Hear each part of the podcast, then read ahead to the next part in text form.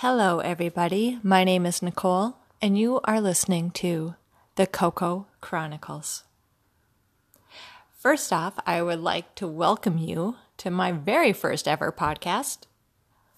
If I uh, was a little bit more technologically suave, I uh, I would have like applause behind me and everything else. So, anyways, I always wanted to do a blog. And probably about the time I decided to do a blog, well, then that blogs turned into vlogs, and vlogs are now podcasts. I, I don't know. I can't keep up. Uh, life changes at like the speed of sound. It's crazy. Um, you know how stuff changes. My purpose and my desire is to create something. And don't ask me why I'm doing a podcast because I've always hated the sound of my voice. Like I always feel like I sound, bleh, you know? and so I just feel though I can spit out words, but I can't always really, I can say things and I can get it out, but I can't always put it and articulate it onto paper and really like drive my point home. So I'm I'm hoping maybe this is something that I can do. So we'll see. Um, I chose Coco Chronicles uh, because my dog Coco is very dramatic. And anyone who follows me on Facebook knows that I love to post pictures of my dog Coco because she is dramatic. This is a dog that, like, wants her belly scratched, and at every single moment, as we all know, you know, with COVID, um, I had to work from home. And so I'd be in the middle of a, a meeting, uh, and here's my dog walking on my lap and flopping on my chest. And I'm trying to listen and I need to unmute my mic to comment. And my dog is pawing at my hands because she wants her belly rubbed. Ugh, well, now I have to transition and go back into the office. And my dogs have such huge anxiety right now, and it's almost making me a little anxious. But long story short, I just thought I'd temporarily call this podcast Coco Chronicles until I can decide on something more permanent. Because what I really want to talk about is life. And I'm kind of hoping that maybe my story and my journey in life can maybe help other people. I mean, that's why you do a podcast or a blog, right? I'm hoping. Um, otherwise, we have a lot of narcissists out there. Um, so, my background is nursing. I actually went to school. I wanted to be uh, actually, oh gosh, darn it. Yeah, if I'm going to start, I'm going to start from the beginning. So I went to college. I was involved in sports in high school. I grew up in a small town in North Dakota, and uh, my guidance counselor basically told me when I was like in fifth, sixth grade, I said I wanted to be a fashion designer, choreographer, like I love the arts. And he told me, no, no, no, you follow in your mom's footsteps. So, like a good little girl, I listened. Now, I grew up in the 80s, graduated mid 90s. So, yeah, we listened to our elders. And shit, you know, I mean, it's. I wish I would have listened to my intuition. Now, that's a huge other subject, but I wish I would have listened to myself and my voice because I did go into the medical profession and it was just something I struggled in college. I didn't know what I wanted to be when I grew up. I wanted to live life, I wanted to explore, I wanted to live. And unfortunately, because you're in college and you got student loans, you have to choose and you have to choose now. And I chose nursing because my mom was a nurse. And well, I went into nursing. I had a, a, good friend in nursing school that worked at uh, Level 1 Trauma Center in downtown Minneapolis at HCMC as uh, she was a nursing assistant. And she's like, she had learned so much over one summer. So, my senior, my last year of nursing school, she said, Hey, they're looking for somebody else. I applied, I got the job, and kind of, I actually went through nursing school like, all of this grosses me out. What the fuck am I going to do? I don't want to be a nurse. Like, gross. I didn't want to deal with kids. I didn't want to deal with babies. I, what was that? A rectal tube? I mean, like, I was grossed out by a lot of it. And I think the only reason I succeeded in nursing, and especially, I mean, I walked in and I, I took that uh, assistant nurse uh, position at HCMC in the trauma ICU unit. The only reason I think I decided to go into trauma was because about 95% of your patients were sedated and they were knocked out. And so I kind of convinced myself, I told myself, like, okay, these aren't real people. This is a dummy. This is like Hollywood. This is makeup. This isn't real blood. These are not real guts. And we are not really cracking open the chest of a real human being. We're not drilling a drill into the skull of a real human being. That's how I got through.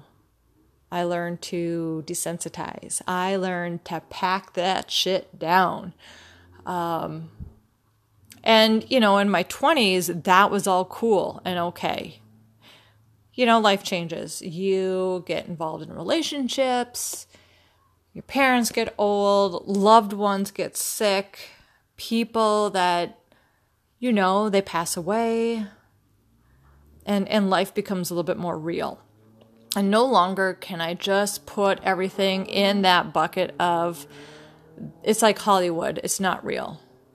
Eventually i have to cross a line and i have to go back to reality and i have to feel pain and i have to feel. And suddenly i realized i didn't know fucking how to feel. I didn't know how to feel pain. I didn't know how to feel anything. I couldn't even feel love. Now, that maybe sounds odd, but I had become such a professional at desensitizing that I didn't know how to feel love. I didn't know how to recognize love. I didn't know. And when my grandma passed away, and I had realized it had been such a long time since I even saw her. Like, I had heard my brother tell me stories about how she would ask, like, somebody would walk in a room and she would say, Nicole? Like, she would remember me. And I just never went up because I could not see somebody I loved get old. It was so hard for me. And I missed an opportunity, missed a lot of opportunities actually, because I chose to walk this path of being numb, being that's just how I got through. I think maybe what triggered it was when I was in nursing school, um, and a really, really close friend of mine attempted suicide. And I realized how serious it was because I had seen what car accidents could do to a person. I had seen what walking the line between life and death would cause. And to hear this person tell me that they attempted, it, it broke my heart. Like, I just, ugh. And so I decided to throw myself like into work. I decided I was going to travel. And I'm not going to say I am embracing all of my life experience. I am so, so happy that I did what I did. And I got to live in New York City for free. I did travel nursing and I got I got to meet the most amazing people. New York City is fabulous. It is an adventure and you talk to everybody because you never know what if that person you talk to, they could be your next best friend, they could be your next boyfriend, they could be your next whatever. And so you talk to everyone. And if you didn't feel it, you just walked away. It was no big deal. If you liked the conversation, you slid your phone numbers, you exchange, you know, you exchanged phone numbers, and then you met up again. I met some really freaking cool people. And that I will never the year in Manhattan was worth the trauma of like going through nursing school and all of that crap. Trust me, I learned a lot uh, when I was in New York. Um, that was harsh. I, definitely a wake up call. That being said, I can get to that in some other episode if anyone's interested. But long story short, I ended up deciding to chase a dream. And I don't know if you can hear my one dog is snoring on the couch right now. It's so rude. All the fun of a podcast. You can't, in a, a blog, type dog snoring in parentheses and, and people having people find it funny.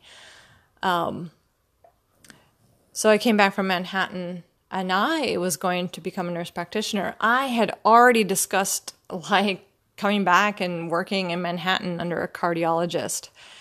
Um, the problem is, is I took a temp job in Minneapolis over my uh, my uh, Christmas break when I was in NP school up at the University of North Dakota, and I, you know, I had dated, but nothing serious. And then suddenly, this guy that I had kind of known from my past, he really started to pursue me. And I started to question okay, I'm going to be 30, and, you know, maybe it's time for me to consider another option. You know, school will be there. I can apply to different schools. So I decided to put my career on hold and explore love or what I thought was love. Because remember, I don't have feelings. So I thought what I was getting into that this was a real deal, this was love. And and maybe it was. I mean, I'm not going to lie. I really did like oh, I really did love this guy. I loved him. I loved the person that he was showing me. Long story short, I ended up getting married to the guy. However, I did get sick during our wedding ceremony. And this is my favorite story to tell because it is the nightmare of all nightmares. Um, during my our vow exchange, which we wrote our own vows. And you know, hindsight is is what do they call it, 2020 50, I don't know. Um, I put on my wedding dress that day and remember looking in the mirror and I got nauseous. I got so nauseous. My brother has a picture of me sitting on the couch in the house that we lived in, and I'm about as white as my dress. And I, I basically I bought a BCBG cocktail dress. Like I, I didn't. I'm not a traditional person. I never will be, and nobody can tell me I need to be that way. But I wish I would have listened to my fucking gut. When he proposed, I saw the ring, and inside, this voice was screaming so gall darn loud. No, no, no, no, no. And I shook my head yes. I couldn't even say yes. He cried. I did not. Like, come on.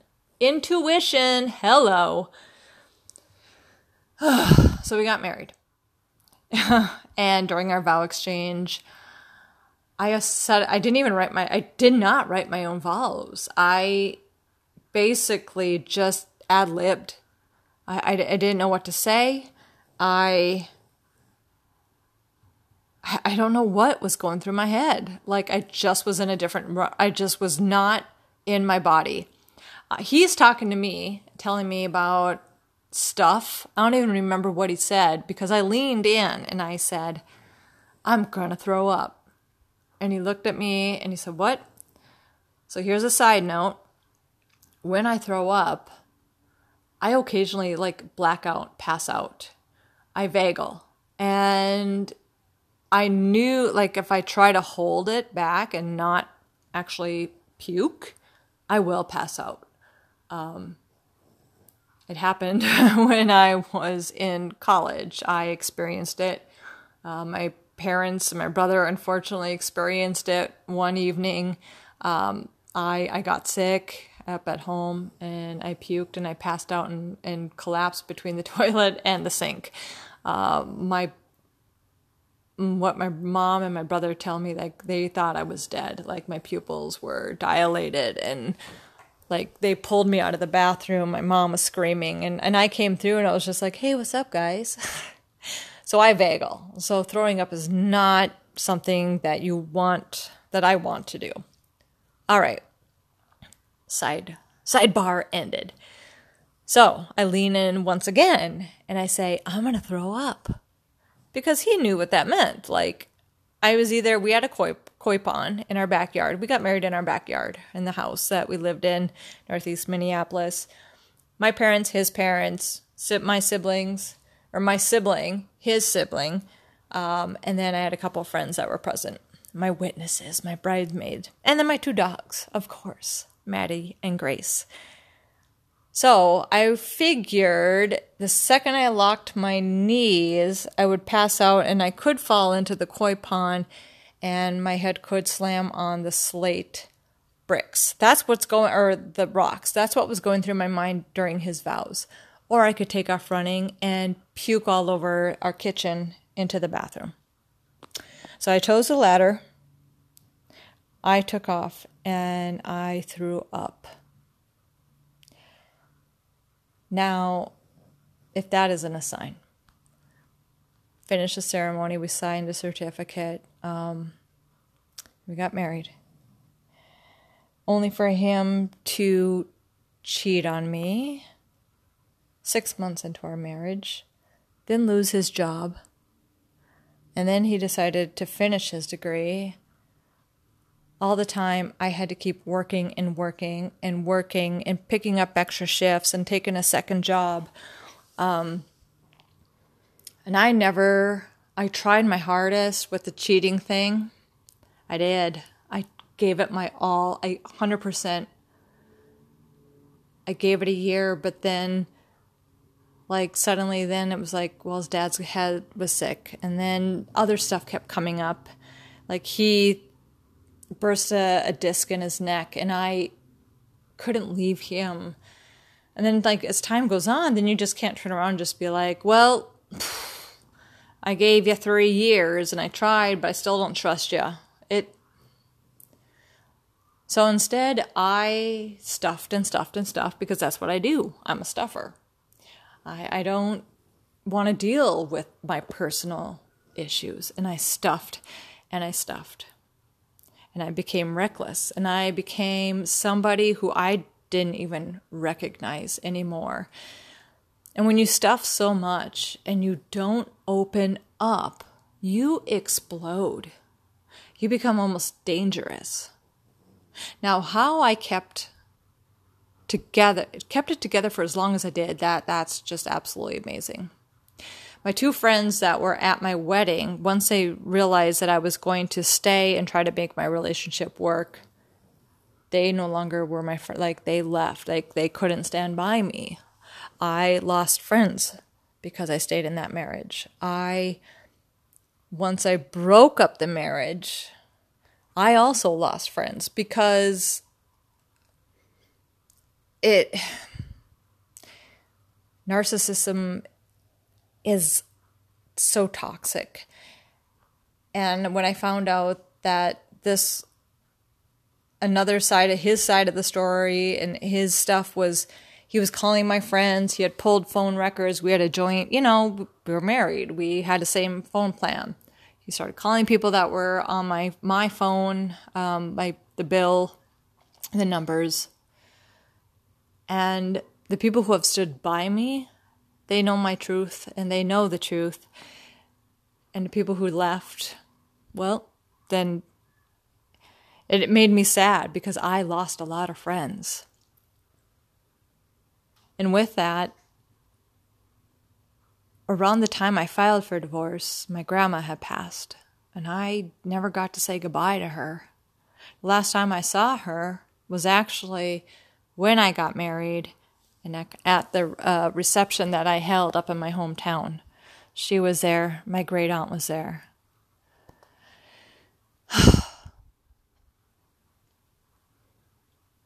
I know you can't change the past, but you got to listen to your intuition. I never got to say goodbye to my grandma.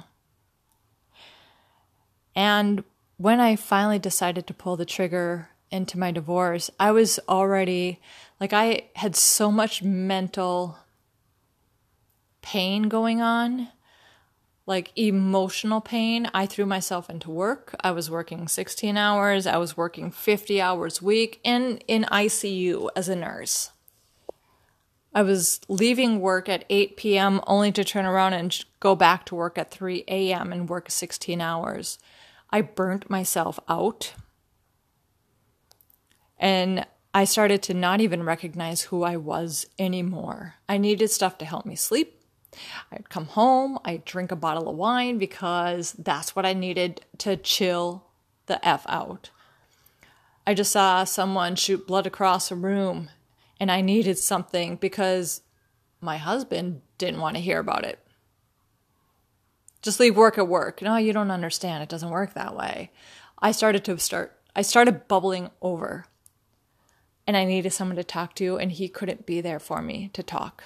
He had to run off, oh, and go to the bar. And oh, I apologize. He had to run off with his friend, and on a Friday, Saturday night, instead of staying home with me because I had the weekend off, he had to go out. Or maybe if I did work, he still went out and he wouldn't come home until three in the morning four in the morning, and I would call his cell phone multiple times because he knew I was a trauma nurse. He knew. I know what happens. I've seen drunk driving accidents. I've seen people hit their head. I've seen it. Him not responding to any of my phone calls, all I could think about was what he was with somebody else. Maybe he was, maybe he wasn't. That I'll never know. But I knew in my gut of guts that our relationship was was done. It was gone. And I was just basically going through the motions because I was terrified to be alone. I had not seen my family. I always went to see his family. And that was the other thing. I loved his parents. I loved his sister and her kids. And I had to lose them as well. That was a loss. So I cut my ties. I thought I could stay in Minneapolis, but I really couldn't. It was just because I was I would turn around and it was just like he knew where I was going to be. I would see him or somebody that knew him, and suddenly it was just, and then my friends, like I could go and do something, and he would call my friends, and my friends would be all like, Well, what's the true story? What's going on? And it really just broke my heart. So I ended up leaving Minneapolis. I went back to my hometown, stayed with my parents for a couple of months. And to be all honest, I was a flippin' mess. I was such a hot mess. Like if I could have won, I would have won for I'm sure I could have won first prize and the biggest hot mess that you could have because that I was at a breaking I was yeah, I was bad. And at some point I'm more than willing to go into detail on that because I was circling a drain and I knew I was circling a drain. I unfortunately I trusted somebody who was uh, somebody I knew from high school who was very nice and kind. He was a counselor here in uh, the Fargo Moorhead area, and he's like, "Come speak with me." Well, oh God, I got burned by him. Now, how do you get burned by a medical professional. Like I just boarded up and just shut down, basically. I took a job uh, in the FM area as a nurse, and my dad got sick. Like six months after I got my job, my brother and I were sitting at a restaurant, and my parents call and we're talking to them. We're about to order food. And we get this phone call, and it's my brother's talking to my dad, and all of a sudden, my John hangs up the phone and he looks at me and he's like, Dad got sick. Find out that my dad starts throwing up all over the place. He had a bowel obstruction. Um, ended up going to the hospital in Grand Forks, which was awful. Got him transferred to Fargo, and I was a I was working a shift, and I found out I was charting on my patients, and I overhear the two residents and the trauma surgeon talking about, oh my God, look at the size of that mass, blah, blah, blah, blah, blah. Like they're kind of laughing about it. And I looked over and I saw my dad's name. They were talking about my dad. I think, oh gosh, it was maybe two months later my boss kind of got pissy at me because I had my phone on me and we weren't supposed to have our phones, but I kept my phone on me because my dad was sick and he was going through chemotherapy. And I lost it on her. Like she started like oh god, I had I one nurse disappeared and his patient woke up. The propofol was out, and this guy was reaching for his ET tube. I went, and if you, you at the time, if you pulled the drug, you had to scan it. And I'm like, I didn't have time to flip and scan it. At the same time, my guy is circling the drain and dying. I hung a propofol bottle. I didn't scan it. I just hung the bottle just to get the guy to remain intubated because he would have died if he would have pulled his tube out. He that's just a no-no. Couldn't get a hold of this nurse, whatever. I go back to doing my thing. So my nurse manager pulls me in and she's like, "Did you pull this bottle of propofol?" "Yes, I did." "Well, you didn't document it." I'm like, "Okay." I'm like, "Well, I pulled it. Yes, I was in a hurry. I had two very sick patients. No one is around like a patient's ready to pull out their ET tube. What the F do you want me to do? And then she started in with the whole I'm distracted because of my dad. I took off my pager and I'm, that was it. I said, I'm fucking done. I'm out. I'm just can't fucking do it anymore. There's no staff in this hospital. There's no help. The doctors are awful. The doctors are avoiding talking to the patients. And I found out my dad had cancer because I overheard the residents and a surgeon talking about my dad's case. And they didn't know fucking done. Over it. That's how I left the medical profession. Do I regret it? No. Do I miss the money? Yes. and now here I've been. I thought I was going to be able to move on and create this new, wonderful life. And I've been here still in the FM area, taking care of my parents, trying to survive my two dogs then passed away about, mm, let's say, I left my job. My dad went through his chemo. My dad finished his. No, wait, wait, wait. Oh, I'll take that back. So my dad finished his chemo. Three months later, my first dog. My my dogs were. I took my dogs and my clothes. That's all I took in the divorce. My first dog died uh, suddenly. Um, and you know, when you're a nurse, then what the fuck do you do for a living? So I took a job that was like thirteen fifty an hour after making forty five bucks an hour in Minneapolis. I was doing that. Ouch. Um, and then, so my first dog died in June. My mom got diagnosed with breast cancer in August. My second dog died in September. And here I am. Now I have a better job. But that's my past story. It is ugly, ugly, ugly. It is just like a, a dead flippin' person. It is the body laying in an ICU bed. That is my past. How ironic is that? That my story, my past, is just like a person laying in an ICU bed and I'm pretending that it's still not real. That's Hollywood. So I'm uh, hoping that by doing a podcast, maybe I can give myself some relief and I can help anybody else who is going through this thing that we call life. So thank you for listening. I'm going to wrap it up and let's see if this works. Please let me know what you guys think. As always, thank you for listening. My little Coco, I finally put her to sleep with all my chit chat. And uh, thank you guys. We'll talk soon.